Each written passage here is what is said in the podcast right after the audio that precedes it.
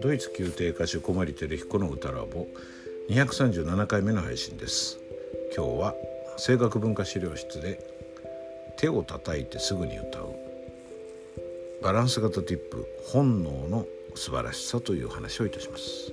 それではどうぞ。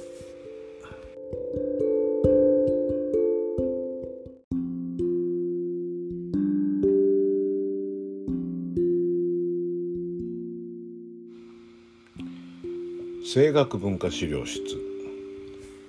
えー、今日はですね、えー、手を叩いたらすぐ歌うという、まあ、ティップというかなんというか練習方法というかについてご紹介すると同時にあの本能に従うことの大切さみたいなお話をしようと思います。これ実はあのティップと言いながらも一人でするのはなかなか難しくってどなたかパートナーっていうかあの手伝ってくれる人を探してじゃないとちょっとできないかなと思います。あの手を叩くのは自分じゃなくて自分が知らないタイミングで誰か手を叩いてくれる人がいるといいんですよね。まあそうじゃなければなんかランダムにそうだねなんか音を出してくれるような機械っていうかなんかがあればそれでもいいかもしれないですけどね。まあでも誰かそういうこういう声のこととかを一緒に話して分かり合えるような人が近くにいたらその人にお願いするのが一番いいんじゃないかなと思うんですけども。あのー、まあこれ、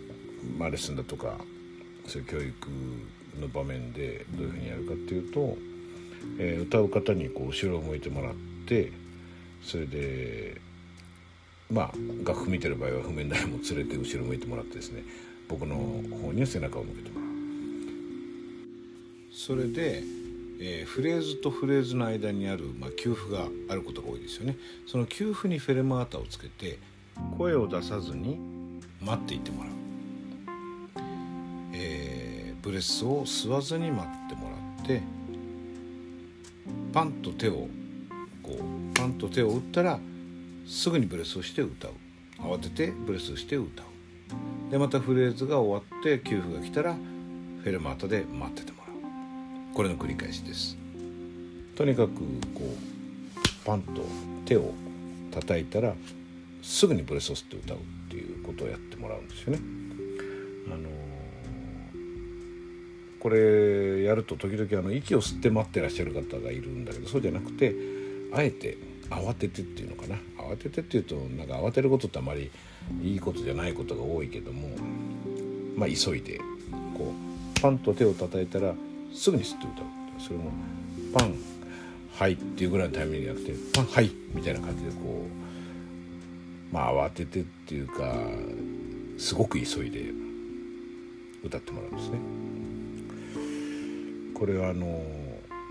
やっていただければ分かるこれだからあのね自分でするのは難しいけど例えばレッスンをされてる方がこれをお聞きになってあこれ面白そうだなと思ったら是非レッスンの中で使っていただきたいんですけどもその歌ってる方生徒さんに背中を向けてもらってね今やったような手順でやることになるんですがこれね、まあ、僕今までやった中でこれをやって声が良くならなかった人っていないんです本当にねもうほぼ100%なんかまあ別の要素であのうまくいかないってことはなかないけどもまあないですねほぼね。いやこれ本当に僕はなんか人間の本能がいかに素晴らしいかっていうことをこのティップが証明してくれてるんじゃないかなって思うぐらい素晴らしいことだなと思ってます。まあこれあのやる前にねあの皆さんがこうためお試しになる前に説明しちゃうのもどうかと思うんだけど説明するのがこのポッドキャストの意義だったりもするんで説明しちゃうんですが僕なりのですよ。僕のこの理解が正しいとは限らないし、まあ、僕もポッドキャストで話して後であやっぱりこれはこういう意味もあるなって、自分で話したポッドキャストを聞きながら新しく発見することとかもあったりするので、まあ、認識っていうのはどんどん進んでいきますからね。科学と一緒でこう反証に反証を重ねてだんだん真実に近づいてくるとこはあるのであの僕の説明は正しいとは限らないんですけど今の時点で僕が思ってることは慌てて吸って歌ってもらうんで、まあ、時間がないわけですよねだからその準備する時間がないわけです普通に考えると。できちんと準備をしてしっかり準備をして声を出しなさいなんていう指導はよくあるわけで実際ねそれはよく功を奏することもあるんだけれどもこのティップが示していることはですね、えー、パッとこう全然考えないで本能的に衝動的にハッとこう吸って歌う。その準備の時間のなさの中での準備が、まあ、言ってみれば正しいというか適切だっていう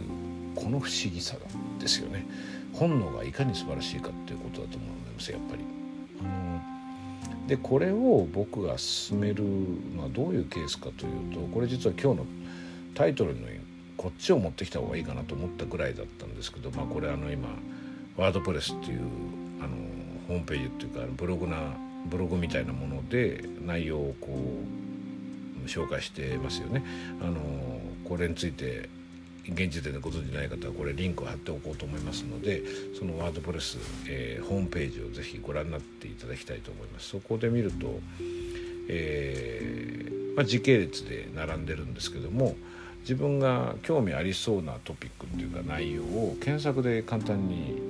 見つけることができます。あのポッドキャストの、まあ、例えばアプリのポッドキャストとかえ Spotify とか Google のポッドキャストとかでこう調べると時系列でだけ並んでるのでもう200これで3040ぐらいになってますからねそのあの全部タグってタイトル見るだけでも相当な苦労なんですけども検索ができると楽ですよね例えば呼吸とかあるいは音程とかいうワードで探してくだされば自分ご自分でこう必要としてるティップに割と簡単にたどり着けるんじゃないかなと思います。でまあそういうティップがこう200もあるとまあいろいろですよね。でこのティップ同士の矛盾みたいのも実はあって僕が今のところはほとんどの部分一人でテクニック的なことが喋ってるんですけど、まあ、これこれからね他の方にも入っていただけたらと思ってますけど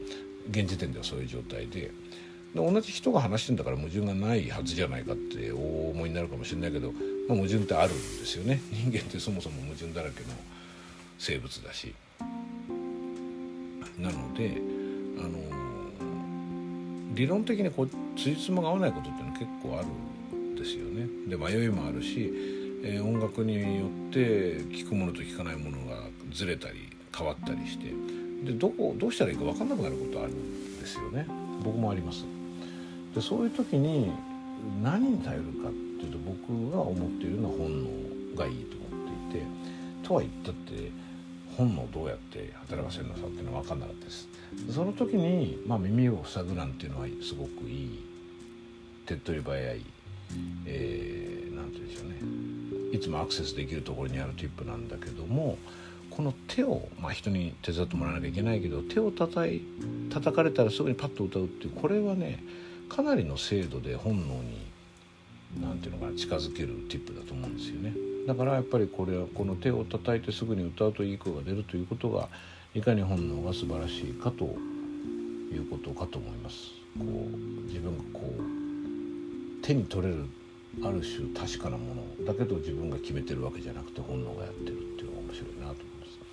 これ以前にあの開発型ティップとバランス型ティップっていう話をしたことがあってそれで言うとまさにそのバランス型の方ですね。開発型っていうのは自分でこう塩梅さじ加減を考えなきゃいけないタイプのティップで、まあ、これがいわゆる声楽のその、う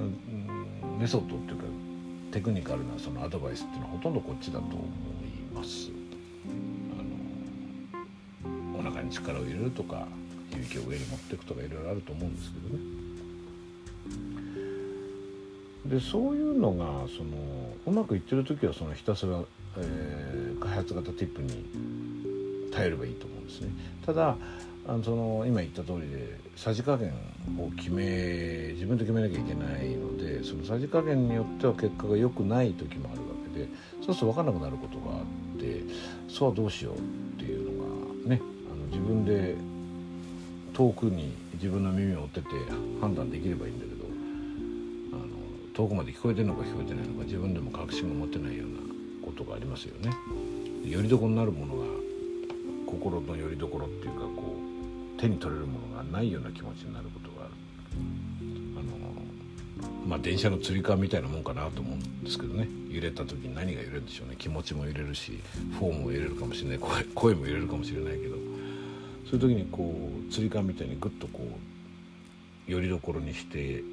掴んでいられるものがあればいいんだけどもないなと思った時にこの本能に頼ってみるというのが僕はすごくいいんじゃないかなと思います。その時にこの手を叩くのはすごくよくてまあどうしても一人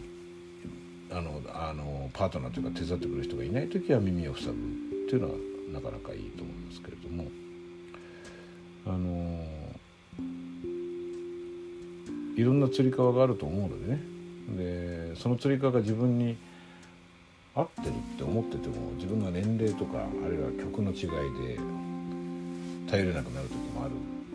のでこういうバランス型ティップあの基準を自分で決めなくていいティップっていうのは大事かなと思ってます。これ面白いのは調子が悪い時もいい時も曲が違ってもこの手を叩いて歌う時のみたいなこういうティップって声がほぼ同じ挙動を取るんですよねだから本能っていうのは正直だなってすごく思います、まあ、バランス型ティップの素晴らしさみたいなお話なんですけども、まあ、実際の具体的な今日のアドバイスとしてはどなたかに、まあ、背を向けてですね手を叩いてもらってあのこのパチンと音が聞こえたら慌ててすぐに歌うということでどんな声が出るかあのぜひ試してみてください。今日のお話は手を叩いたらすぐに歌うということとバランス型ティップの素晴らしさ本能の素晴らしさというお話でした。